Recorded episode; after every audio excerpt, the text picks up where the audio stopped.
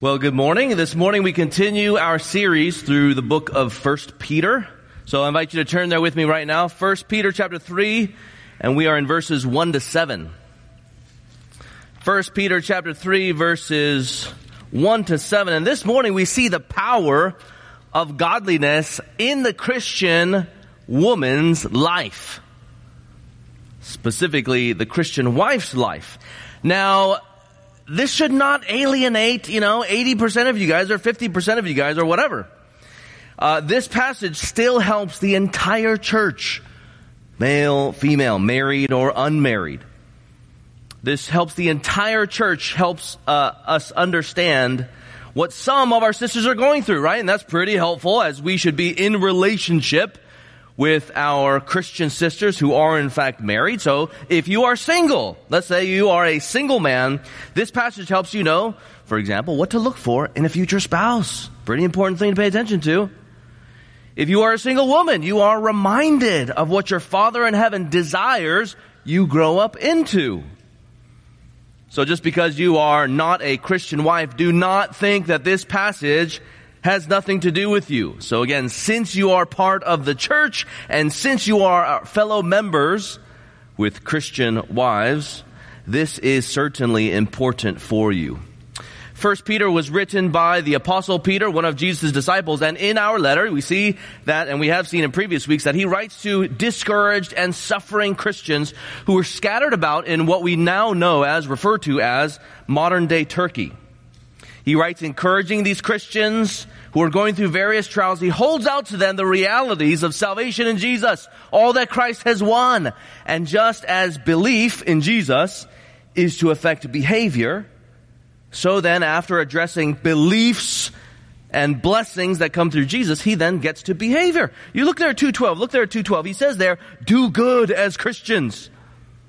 Do good, speaking the gospel and then living lives that are changed by the gospel. And you see there the purpose. It says, so that, huge purpose statement, so that even our persecutors may come to know Jesus for themselves.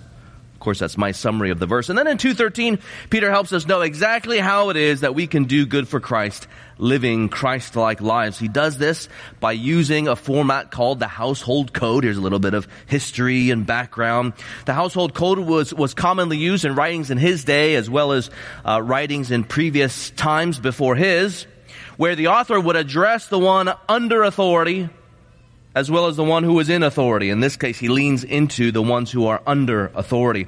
And we have seen how Christians as citizens are to do good underneath as they live under Roman authority. That's in verses uh, 13 to 18. He then addresses Christian servants living underneath unjust masters even, encouraging them to walk in the footsteps of Christ, just as Jesus himself suffered unjustly. And then in our passage this morning, we look at how Christian wives can do good in their marriages, even when they find themselves married to those who don't believe, those who refuse to believe. So while it's not on the screen, if you're taking notes here again, we look at how Christian wives can do good in their marriages. Even when they find themselves married to those who don't believe and won't believe. Uh, now, the next time we come to First Peter, then we're going to look at how husbands are to love. Super important. But today we address the wives who are married to unbelievers. And in all of these situations, whether we be living underneath the government, etc., employers, etc., or these here that we look at today, we are encouraged to lean into following the footsteps of Jesus so that again, so that others may come to know Jesus for themselves. Look at 1 Peter chapter 3. I'm going to read verses uh, 1 to 7. Likewise, wives, be subject to your own husbands, so that, even if some do not obey the word, they may be won without a word by the conduct of their wives when they see your respectful and pure conduct. Do not let your adorning be external, the braiding of hair, the putting on of gold jewelry, the clothing you wear, but let your adorning be the hidden person of the heart, with the imperishable beauty of a gentle and quiet spirit, which in God's sight is very precious. For this is how the holy women who hoped in God used to adorn themselves by submitting to their own husbands, as Sarah obeyed Abraham, calling him Lord and you are her children if you do good and do not fear anything that is frightening. Likewise, husbands, live with your wives in an understanding way, showing honor to the woman as the weaker vessel, since they are heirs with you of the grace of life, so that prayers may not be hindered. As we look at the power of godliness in the Christian wife's life, we come to point number one, the call of the Christian wife to godliness. Again, if you're taking notes, which of course I encourage you to do, you see there, the call of the Christian wife to godliness. You look there in verse 1, it says there, likewise wives, or he's just moving on to the next person in the list in the household code, likewise, or and, wives, be subject to your own husbands.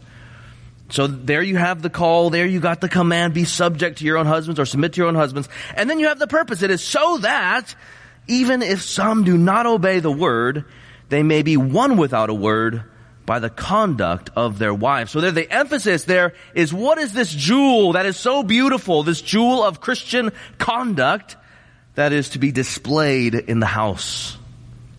Now, if you're exploring Christianity, you may be thinking, what in the world did I get myself into? Wives submit to husbands? And then already you're looking at exits, maybe.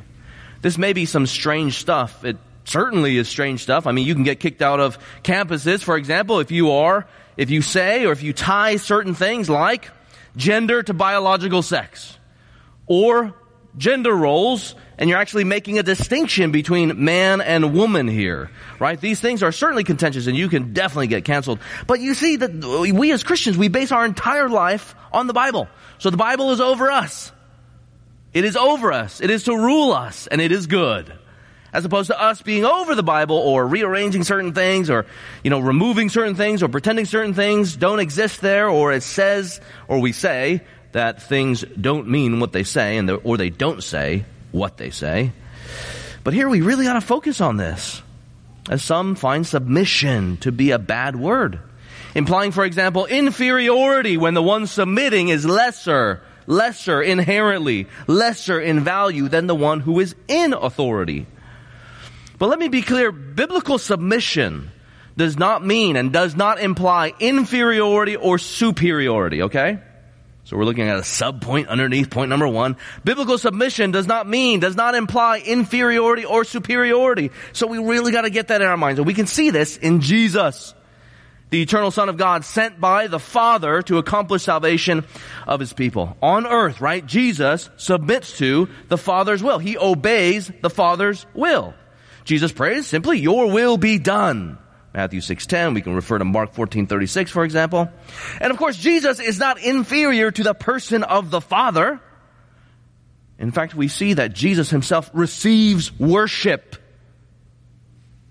We see also in the book of Revelation, he shares the divine throne as the lamb who is slain. He shares Yahweh's throne as the second person of the Trinity. He receives this type of worship. Jesus is equal with the Father. This is just regular, historic, orthodox Christianity. Yet on earth, we see that he obeys the Father's will. Is he somehow lesser than the Father? The answer is no. One is not superior and the other inferior in terms of the persons of the Godhead, even though in the plan of redemption, they differ in role. So when we read here that wives are to submit to their own husbands, Please do not assume, once again, do not assume that the one who submits is inferior. Don't assume that the Bible teaches that the wife is inferior to her husband. Don't assume that the husband, for example, because he bears a leadership role and the responsibility and will be judged for that responsibility and how he carries that out, don't think he is superior somehow in personhood than the wife. Okay, that's the first subpoint here. Really important. We gotta understand what in the world is this submission thing. We gotta camp out on this, which is what we're doing in this first point. Um, so according to the Bible, submission and headship does not mean inferiority and superiority of gender, gender roles. But what we do see in the Bible is that the Bible affirms equality of genders.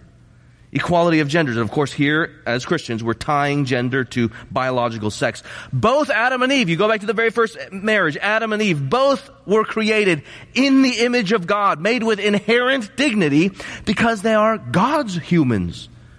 God had created them. God himself had made them in his image to image him, and they do so equally. And we see just as both were fallen, both also have equal access to salvation in Jesus. The Bible doesn't say only men have greater, greater, uh, greater access to salvation. Nor does it say, oh, oh, oh, women have greater access to Jesus Christ. No, both have equal access to Jesus. And then you look there at 1 Peter 3 7. He says both are heirs to grace. Not just men. They are not the only heirs. Both are heirs as they are both in Christ. That's equality in genders. The biblical understanding was so incredibly different than the surrounding culture, which believed in his day that women were by nature inferior to men. They said that women lacked the capacity for reason that the male had, and as a result was given to poor judgment, given to immorality, given to intemperance, wickedness, greed, materialism. She was thought to be untrustworthy, contentious, and then as a result, it was her place to obey. Rooted in some sort of inferiority. That's what the culture said. But Peter here, he addresses it and then corrects it, right? Nowhere in scripture does it teach that women are mentally, emotionally, morally inferior to men. But in God's sight, as God has made them in his image, he has imbued dignity into male and female as they are made in his image, according to Genesis 1. Listen to Galatians 3:28. It affirms this wonderful equality of genders. There is neither Jew nor Greek. There is neither slave nor free.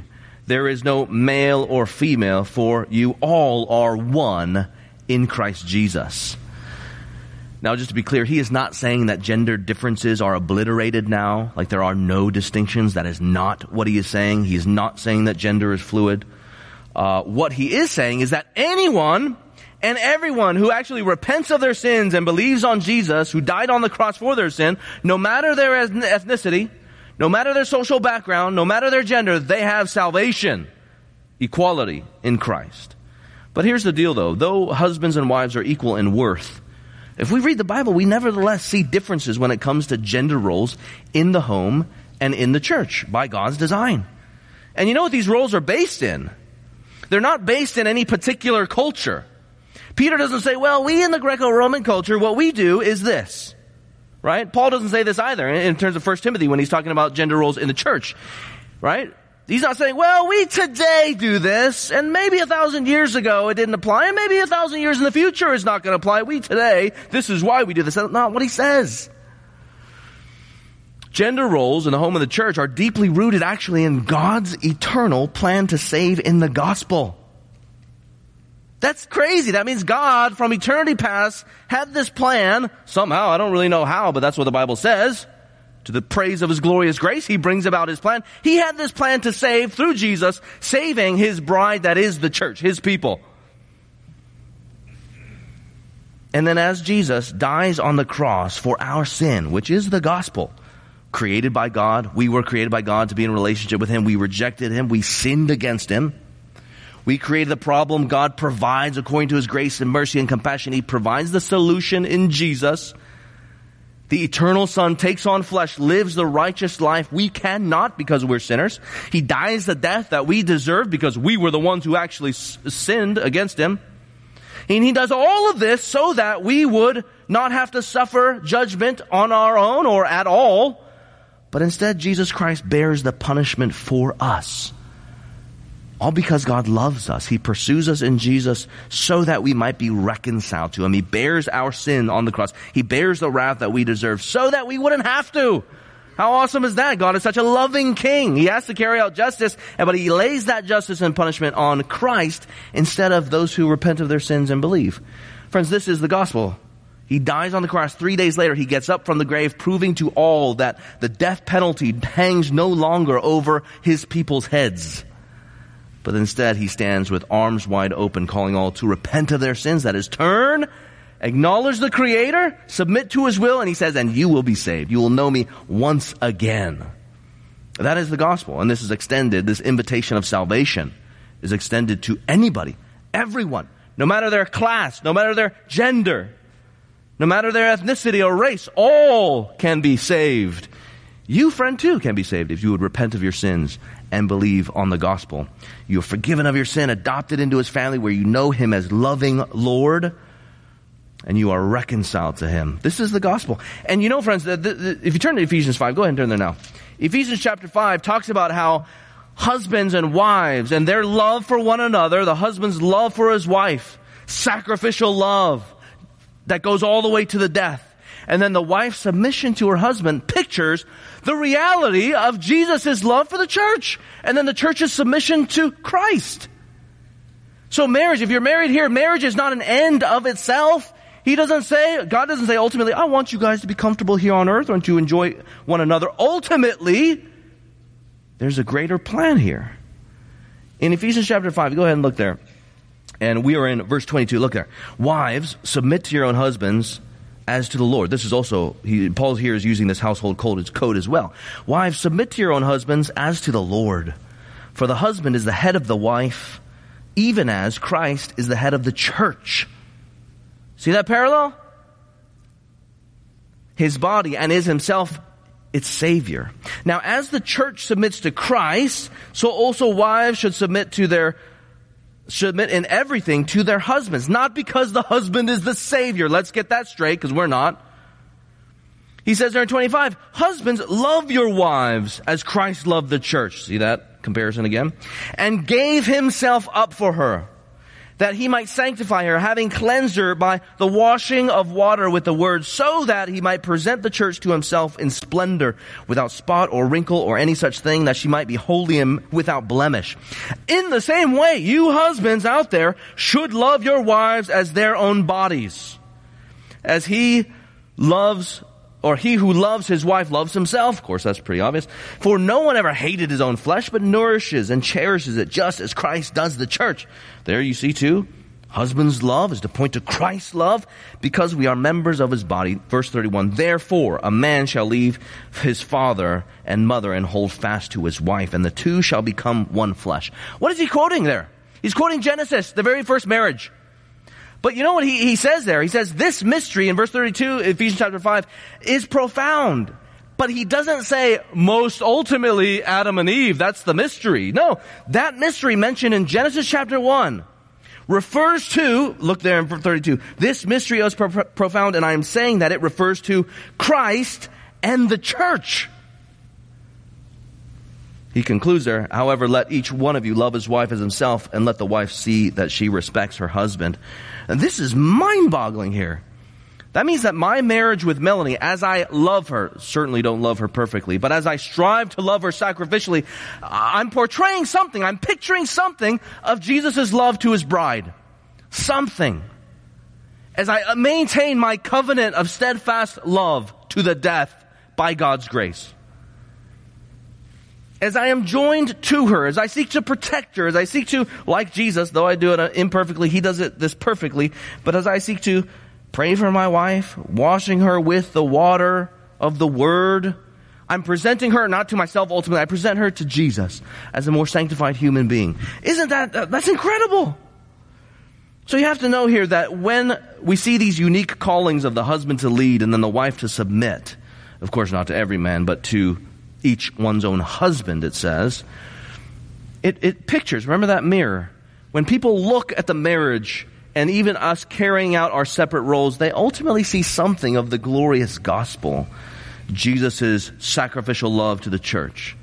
The church's glad submission to Jesus Christ. That's the mystery. It refers to Christ and the church. You see that by God's design, husband's, husband and the wife's role are grounded in and are to picture the true or the greatest marriage, Christ's marriage with his bride. That is the church. And this submission, right, the church's submission to Jesus testifies to the goodness of the Savior. I mean, who would not want to submit to Jesus' leadership? Jesus who always has your best interests in mind. Jesus who is the perfect leader, who loves and fights for us all the time and sacrifices himself for our safety and security in him. Who throws all of his power and all of his glorious weight for our protection, your protection and good all the time, every time, all the way until the end. Who would not want to submit themselves, and say, take me Jesus, I'm yours. I know the Savior. You know the Savior. So together we say, we are yours, Jesus. Again, take everything we have. Take every single idol, whether real or whether manufactured in our own mind, whether it be, you know, the, the thought of fame or riches or glory, pleasure. We say, take it, Jesus. And you destroy it. We give it over to you. I trust that you are true satisfaction. You are where salvation is at. We submit our entire lives to you because you are that good, that satisfying, that worthy. So in tasting that the Lord is good, right, we joyfully submit. And even where we may not understand all of why God asks us to do something, we joyfully aim to submit. So Christian wives here, you now have the opportunity to testify to Christ's love and the goodness of living underneath His will, even to the non-Christian husband. Again, we don't do this perfectly. You will struggle at times to submit. Submission is certainly not easy. In fact, we're all under submission to someone if we know ourselves, our situation well enough. Submission is not always easy. And certainly husbands will struggle to lead and love well, but even in our failure, even in our repenting, even in as we turn back to Jesus, convicted of our sins, seeking Christ's forgiveness, seeking godly wisdom, you still testify saying that Christ's leadership and in his love is the best place to be because he is Lord and he is Savior. So, wives of Evergreen, how are you testifying to Christ in front of your husband, non believing husband? You know, if we think about these gals here, back to our passage, if we think about these gals, receiving Peter's words probably was not very easy. These women were probably a little fearful at times probably a lot more. Their husbands most likely repeatedly rejected the word of God, probably from the church, probably from them as individuals in the home. You look there at 3-1, look there at 3-1. It says there that they did not obey the word. They hear it, they don't obey it, they reject it. And you guys know this.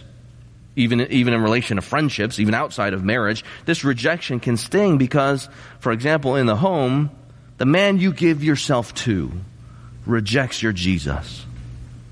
And oftentimes, as the spouse rejects Jesus, the, the wife also is rejected as well. Maybe ridiculed, maybe shamed, maybe ostracized from the family, maybe even spoken poorly of to the children, maybe even divorced because of her love for Jesus. Do you find yourself in something of a similar situation today? Sister, God calls you not to fear, though but to lean all the more securely into Jesus. And in fact, walking in Christ's likeness may be the very thing that you are ridiculed for. We are called to lean into godliness where you are under a leader that is the perfect leader, Jesus. Under the greatest authority that is God, who is over all of us and who will hold everyone to account. And so therefore, God calls you to submit respectfully to your husband. Now, he's not saying that submission, again, ought to be total. So let's say, for example, you're ministering to a friend whose husband is calling her, demanding, forcing somehow uh, that the wife submit, or sorry, sin against Jesus in the marriage. Let me encourage you to encourage them to not submit in that moment, in that instance, to sin against the Lord. That would go directly against actually what Peter's talking about. As Jesus is Lord, they are to submit to Him which actually means bearing the consequences even in remaining holy. Or let's say you're, you're ministering to someone whose husband abuses his wife, and somehow he uses some sort of Bible verse to try and justify his abuse of his wife. Maybe she might feel the need to submit to him regardless. Maybe she's learning to interpret the Bible. Let them know that submission to a person is not to be absolute the only absolute submission is to be towards God. If the husband persists actually in this kind of stuff, he's already abandoned his marriage covenant. So if you are ministering to someone in that situation, or maybe they're working through just submission in general and they're finding it difficult, encourage them to come talk to the pastors. In fact, you come with them and that way you can help them and walk with them in this difficult situation. In relation to the pastors, please know that we are here once again to shepherd the flock and help you navigate these complex situations. And even if you are in a situation where it is really challenging just in general to submit, maybe your husband might not even be in sin. Maybe the issue really is with your own fear and your own baggage. Again, come and talk to the pastors about it. We'd be glad to encourage you in the Lord. But going back to this situation that our passage was talking about directly, these husbands again had rejected the word. And of course, for us, if we really love our spouse, of course we're going to want to win over our husband to the gospel. Who wouldn't want to do that? And they and you have probably had mixed emotions in their rejection. Maybe you give in to despair and hopelessness. Maybe you get sinfully angry at their rejection of your Jesus and maybe you. Maybe at other times, other seasons, you're bold. You're courageous.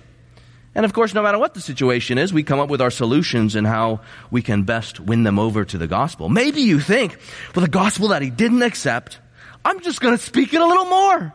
I'm just going to speak it a little bit louder. And so you amp up the decibels thinking that'll work. But friend, you know, you realize that nowhere in the Bible does God guarantee that people are going to repent of their sins and trust in Jesus based on the decibel level of the preached gospel.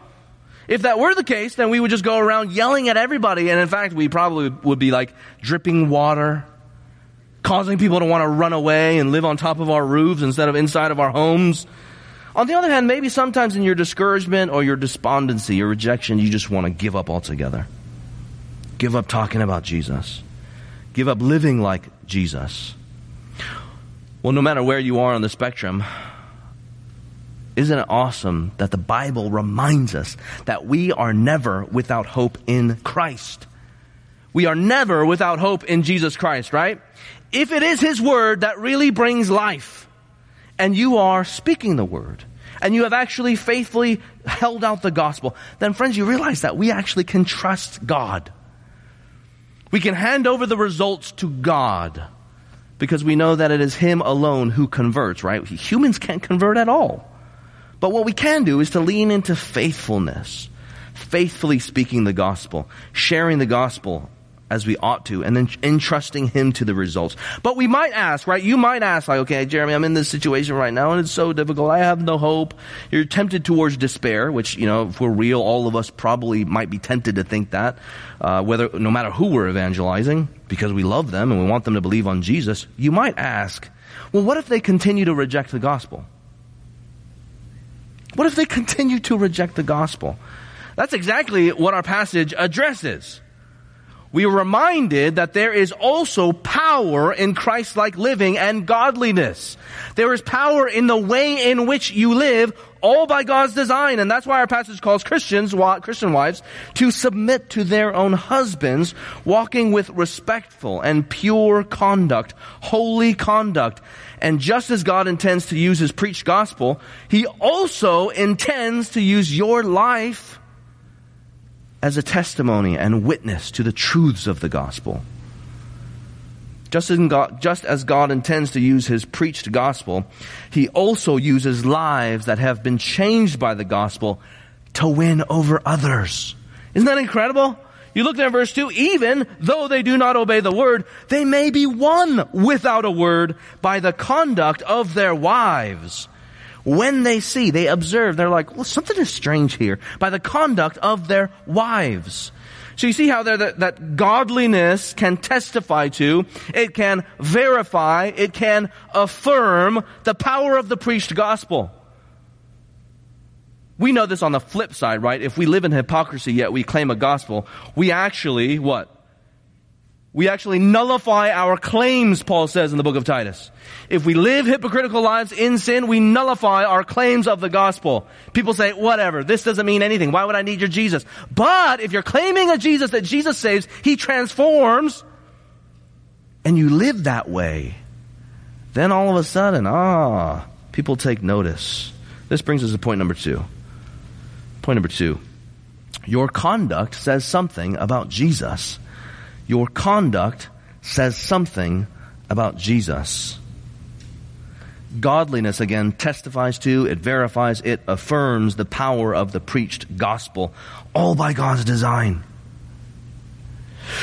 For all Christians, you realize that when we continue trusting in Jesus and walking with Jesus, especially, especially in difficult circumstances, you communicate, you shine the truth that my Jesus is worth following. And he has called me to be holy and pure. He has the words of life. And I love them, and so I'm going to follow them.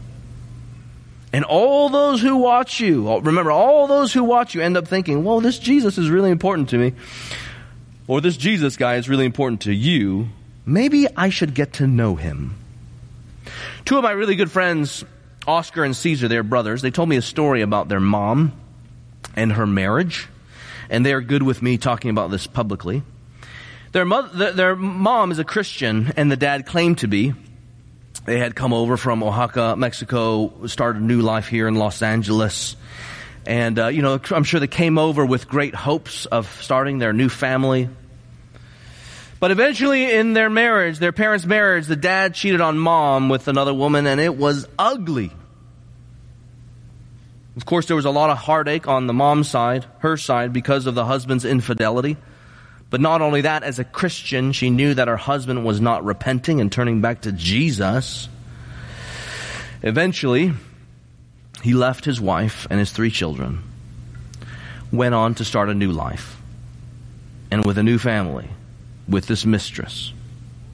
If you were in her, her shoes, how would you feel towards your husband? How would you feel towards the mistress?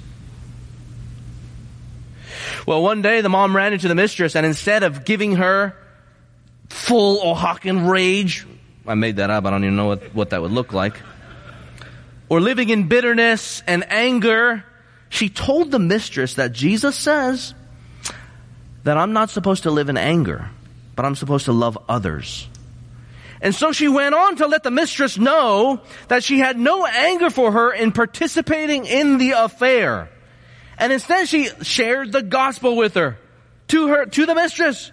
She shared the gospel with the very woman who helped lay the axe to her family in love. Not surprisingly, the mistress blew her off at the time. Well, you know what happened. Just as the husband eventually moved on from her, the first wife, Oscar's mom, so he eventually moved on from the mistress and his second family. But guess who was there to minister Christ to the mistress? Oscar and Caesar's mom. And in God's sovereign providence, God used the, bro- the mistress's broken relationship with the man God used Oscar's mom as she ministered Christ to her, and the mistress became a Christian. And now get this, Oscar's mom and the mistress are friends and they go to the same church. They fellowship together in the same church, trusting in the same Jesus, having been betrayed by the same man. How's that for the power of the gospel? You see the power of the gospel of Jesus Christ and the power of Christ-like living that God uses for His good according to His will to win people to Him. And of course the mom's ministry is not over yet. She is steadfast. During the height of COVID, Oscar and Caesar's dad got COVID. Uh, he ended up going into the hospital, was on a ventilator for the week, for the whole week, that, that type of thing. Oscar and Caesar were evangelizing him, sharing the gospel with him through FaceTime as the hospital staff would allow. Everyone thought he was going to die. But by God's grace, he lived. And of course, recovery post COVID was super difficult, having come from that situation. But guess who was there to help him recover? His next mistress was not around. In fact, that one, while Oscar's dad was on the ventilator, was trying, that mistress was trying to take all of his money. But you know who was around? His first wife and their Christian children to help care for him, to help pray for him, read the Bible with him, help him recuperate. The dad knew that something is different about this wife who is a Christian and my children who are Christians. So much so that he genuinely seemed during these Bible studies to want to know more about Jesus. Now the reality is he has not become a Christian. He has not repented of his sin. In fact, he went back to living for himself after a stint. He, I guess he gained confidence and he's now continues to act as if he were God, which is the substance of sin. But in it all, Oscar's mom's ministry remains faithful. She and her family remain prayerful. The family remains faithful, still reaching out to him, still witnessing to him, because this is what Christ has called them to do. As she remained faithful to Christ, the mistress witnessed something beautiful, didn't she? This Jesus you believe in, this Jesus that changed you, this Jesus that you follow, will you tell me more about him? That's amazing. The mistress becomes a Christian, her, her child, right, from this other family, her child becomes a Christian, and now the brothers, who have two different mothers, fellowship together as they are believers, all because of Oscar's mom's faithfulness to Jesus. And her witness continues, because here I am telling 400 more people about how her conduct was used by Jesus to bring more people to know Jesus. And we continue that it would work in this way, or God would work in this way to her first husband, all by God's design. The question is, right, knowing that God uses such powerful godliness and faithfulness in Christian husbands' lives and in this passage, Christian wives' lives, how is it that we here today can testify well in our conduct? So, Christian wife, how is it that you, as you even seek to submit to your non Christian husband, where appropriate, where he's not calling you to live in sin, etc., how is it that you can testify well in your conduct? Here's the simple answer. You have to aim to please God first and foremost. You have to aim to please God first and foremost. I know it's super obvious, um, but oftentimes I think that we are tempted to simply do what pleases Him. Whatever He desires, that's my MO. That's what I'm gonna do. That's what, how I'm gonna win, win Him over. To live according to His will. To do what is pleasing in His sight. But is that what our passage tells us to do? Is that what our passage tells you, Christian wife, to do? Our passage says, no, instead, the Christian wife is to do what is pleasing. Look there. In God's sight. It is in God's sight that you are to live under. Seeking to please Him ultimately and first and foremost. And I think that's why He brings up this aspect of beauty. Do you notice there? He brings us up this aspect of beauty. Perhaps these Christian wives were thinking wrongly that they're going to win over their non-Christian husbands or win them to Christ by doing what their husbands found attractive. Relying on worldly beauty. Now this is not hard to imagine. If a husband rejects Jesus, right, there's a good chance that the husband eventually is going to reject the wife. And so maybe a wife might be tempted to make themselves more attractive in the world's eyes to win over their worldly husbands maybe even an effort to make Christianity, you know, more attractive somehow, or the Christian life more attractive in, in the husband's eyes. Uh, and so they rely on, look there in verse 3, the external, the outward. Adorning themselves, relying on the braiding of hair, the expensive jewels, the gold and whatnot, and then relying on the clothing they wear. Now he is not forbidding braiding your hair, girls, don't worry. if you enjoy braiding your hair, he's not forbidding that. He's not forbidding wearing expensive jewelry in and of itself. He's not forbidding the wearing of clothing. Thank God we all wear clothing, right? He's not forbidding those things. He's forbidding relying on those things, the external, to do what only God can do. But you see here, Christian, in our passage, God wants you concerned with what? What? It's living before Him and doing what is pleasing in His sight because you love pleasing the Father. Look at verse 4. Let your adorning be the hidden person of the heart with the imperishable beauty of a gentle and quiet spirit, which in God's sight is very precious or costly or valuable. You see how we are pointed away from the external, that which the world loves, and pointed to the eternal, or pointed to the internal, that which God appreciates imperishable beauty of a gentle and quiet spirit. Gals, this is so important whether you are married to a non-Christian, married to a Christian, whether you are a single gal a, hoping one day to be married, even if you feel like you have the calling of singleness and you want to dedicate yourself to the Lord. Oh, this is important to every girl here. You ever hear the saying, what you win them with is what you win them to? Normally, I, I hear this saying used in regarding, regards to church evangelism, right? If we cater our church service to entertain those who don't believe with the stuff that those who don't believe find entertaining, then chances are, of course, that we're going to win them to entertainment, right? But the same thought can be applied to you gals as you interact with your spouse or maybe as you just seek to interact with others out there in general. What you win them with is what you win them to. So if you use the world to win your man, then you really, you realize that you really could be winning him over to the world. All that is fading, all that is temporary, all that will fail. And Proverbs 31:30 says, charm is deceitful and beauty is fleeting. And you know how it finishes. But a woman who fears the Lord is to be praised.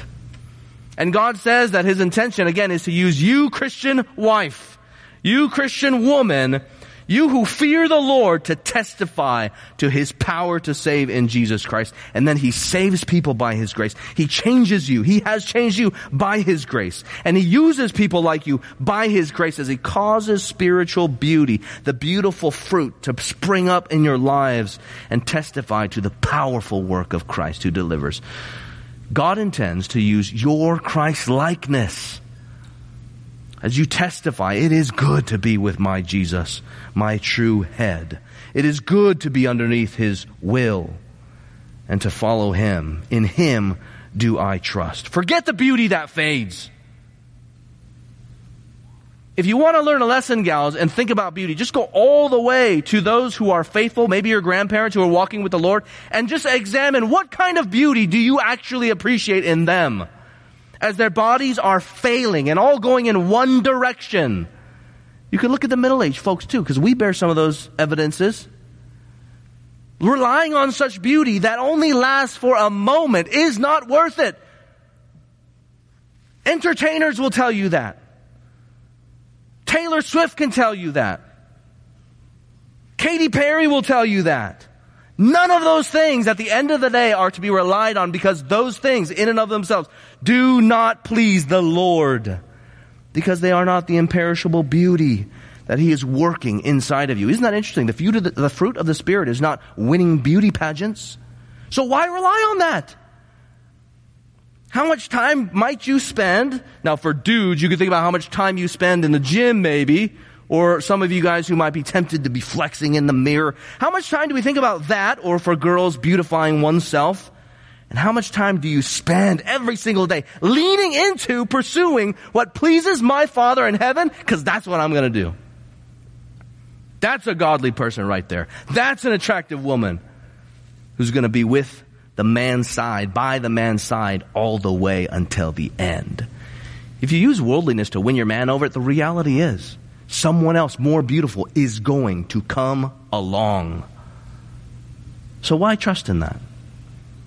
Why not lean into the imperishable beauty that God himself cultivates by his spirit and you rely on that? The godly man will stick with that woman all the way until the end. Now again, with all of this language of submission and respect and a gentle and quiet spirit, some of you guys might say, I don't want to be a doormat. I ain't being no doormat here. He's not talking about being a doormat. He's talking about a woman, or he is not talking about a woman who has no opinions, a woman who has no intellect, a woman without strength, a woman incapable of leading others. He's not talking about that. God's daughters must be strong. To rely on God's plan and not the world's plan requires a Christian woman to be of great character, great Christ-like character. A woman confident in the gospel is not a weak woman who stores up all her hope in her husband. As if she thinks, oh, if my husband leaves, then all of a sudden I'm worthless. The husband is not ultimate because the woman will know, as she's confident in the gospel, that God is ultimate. Not only does a, a, a, godly woman need to not hope in her husband, she also needs to not hope in herself, right? How's that for strength of character? Not even relying on her own beauty. A godly woman like Oscar's mom does not hope in themselves. Strong Christian women do not despair when they are not the fulfillment of their husband's greatest affections.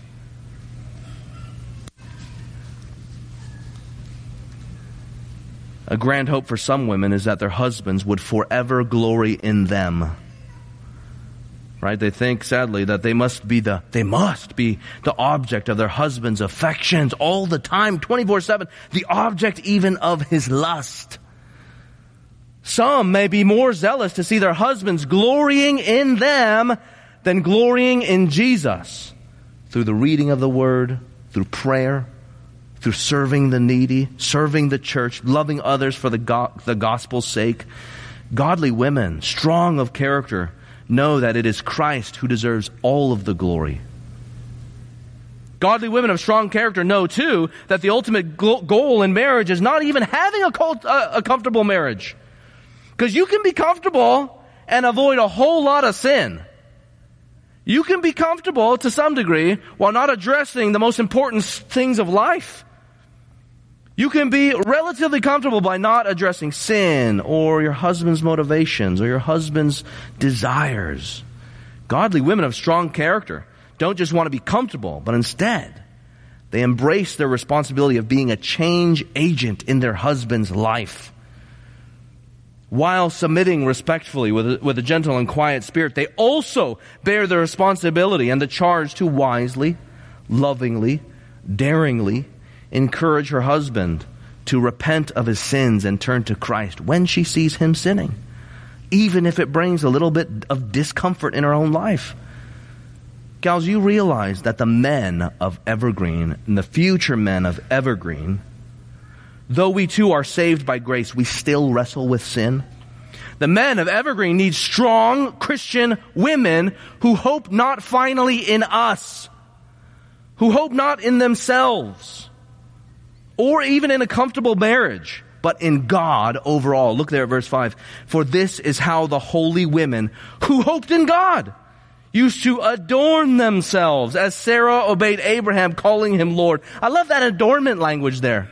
What are they adorning themselves? It's not with a not with nice dress to win over somebody. It's not with the jewels. It's not with the fancy hair. Instead, they adorn godliness. You guys know Sarah. Sarah is the great Old Testament matriarch of God's people, wife to Abraham, the patriarch of God's people. Passage refers to Genesis 18:12 where she was told that her and her old husband Abraham would have a child. And she responds here with respect for her husband, calling him Lord, or the equivalent to Sir. The point, though, is that she respected her husband and submitted to him.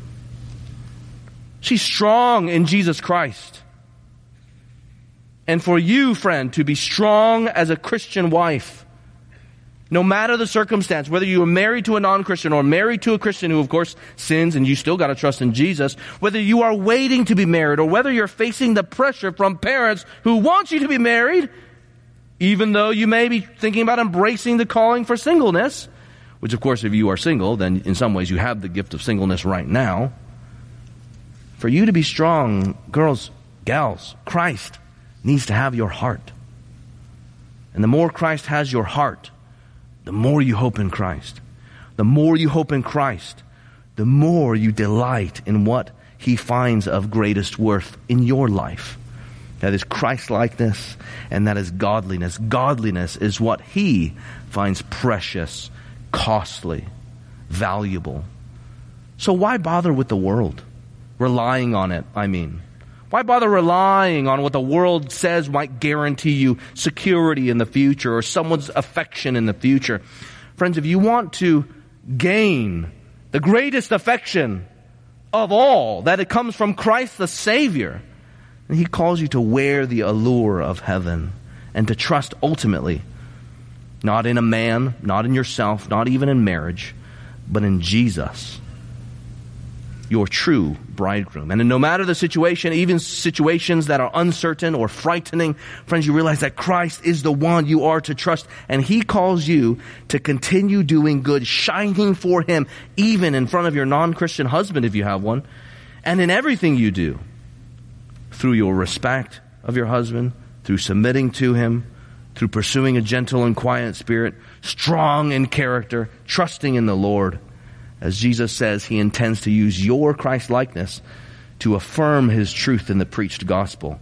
Matthew 5:16 says this, "Let your light shine before others so that they may see your good works and give glory to your Father who is in heaven." Gals of Evergreen to conclude here. You want to leave a lasting mark on your husband? Make sure he knows that through your words and in your obedience to God's word that you are God's daughter first and foremost. You are God's woman first and foremost in everything you do. In everything you do, pray that you would do it for Jesus, even where fear rises up in your heart. As you continue to trust in Christ, you realize that you are taking your very own place in a long line of godly women with Sarah as your godmother, so to speak. She too hoped in God like all of the other holy women of the past. And she, look there in verse 6, she, and you walk in her footsteps. Do not fear that is anything, do not fear anything that is frightening. You are her children if you walk in such godly footsteps. When you do not fear anything that is frightening, not because your situation is not frightening, but because God is with you. For you and for all Christians, our hope finally is God over all, Yahweh, and God who is with us in Jesus. Let's pray together.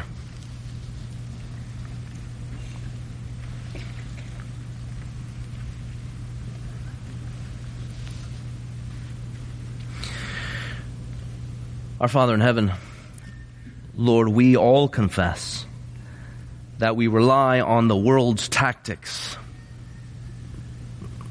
to fulfill our own desires, to quell our fears, to guarantee some outcome that we might want in the flesh, or even guarantee uh, perhaps a, a good thing that you hold out in Scripture. We ask, Lord, that you would indeed forgive us for these things, where we find ourselves pursuing what pleases the world instead of what pleases the Father. We confess, Lord, that we are more worldly at times than Christ-like at times. So we pray, God, that by your Spirit you would in fact take our hearts, conform them more into the image of your Son so that we might testify to the goodness of being under Christ and living in His will and knowing Him as our loving Savior.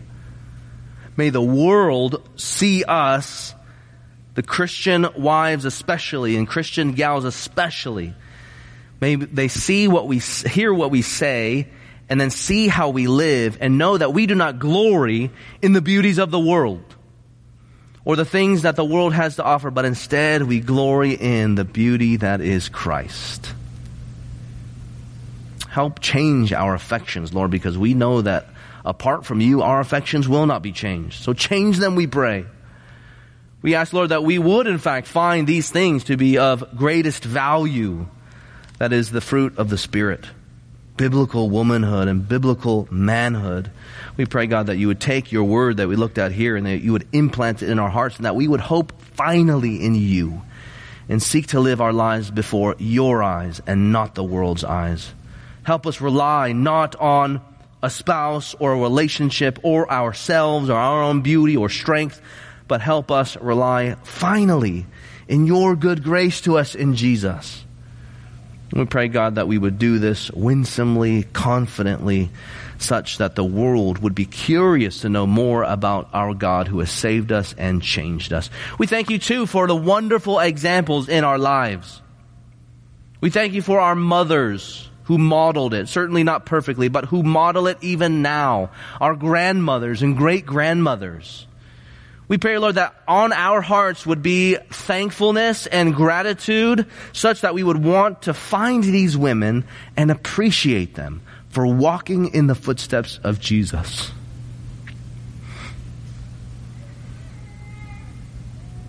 Help us be wise with our words as we encourage godly women who have so sacrificed so much of themselves for us that we might know Christ ourselves. In your great name we pray these things. Amen.